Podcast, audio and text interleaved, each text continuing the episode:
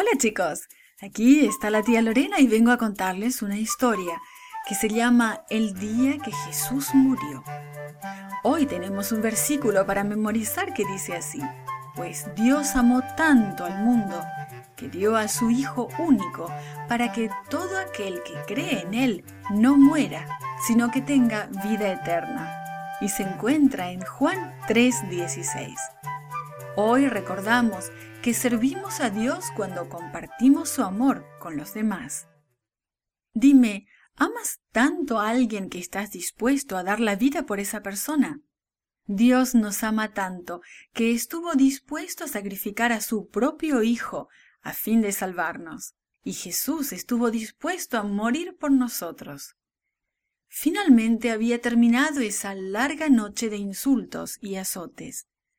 Ahora los soldados romanos estaban llevando a Jesús y a otros dos ladrones a las afueras de la ciudad para crucificarlos. Simón había llevado la cruz de Jesús hasta el lugar de la crucifixión. El terrible acto iba a ocurrir muy pronto. La Biblia dice simplemente lo crucificaron. La gente que vivía en el tiempo en que se escribieron los Evangelios sabía muy bien lo que eso significaba. Sabían que la crucifixión causaba una muerte lenta y dolorosa.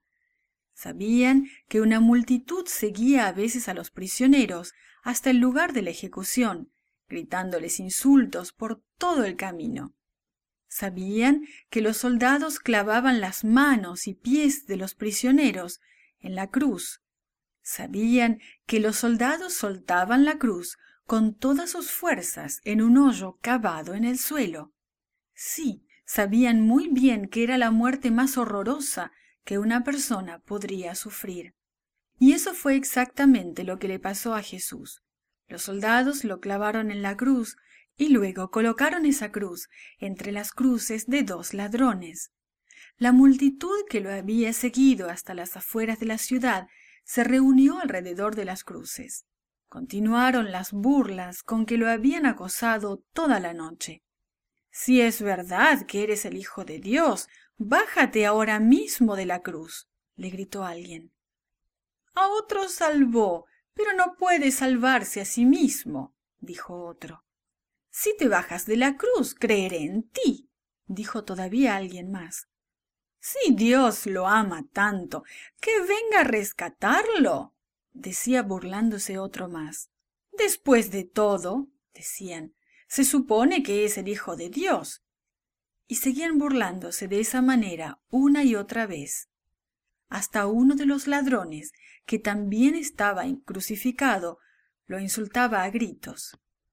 Aun cuando el dolor y las burlas eran terribles, algo peor le ocurría a Jesús. Cuando vino a la tierra a morir por nosotros, Jesús tomó sobre sí mismo los pecados de todos nosotros.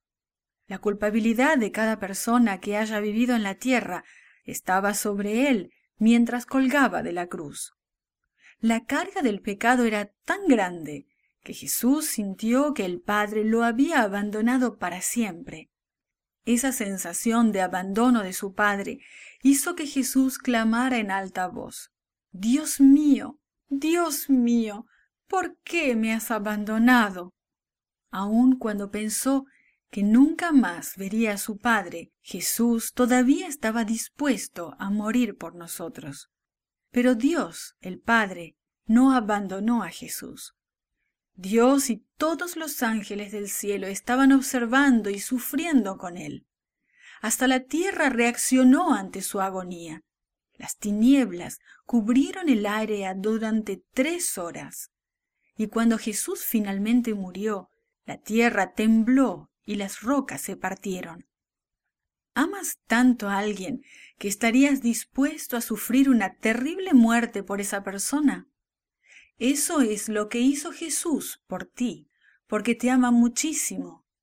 Su amor por ti es tan grande que haría cualquier cosa con tal de salvarte. Sufrió esa horrible muerte para que pudiéramos vivir con Él para siempre. Ese amor es la esencia misma del cristianismo. Es la razón de cada canto que entonamos, cada oración que elevamos y todo lo que hacemos. Ese amor es el mensaje que se nos pide que compartamos con los demás. ¿Quién no necesita saber que alguien lo ama de esta manera? ¿Quién sería capaz de no amar a ese Dios que haría absolutamente cualquier cosa para salvarlo? Díceselo a alguien que conozcas. This podcast is produced by Gracelink.net at Studio El Piso, Singapore. For more children's resources, please visit Gracelink.net.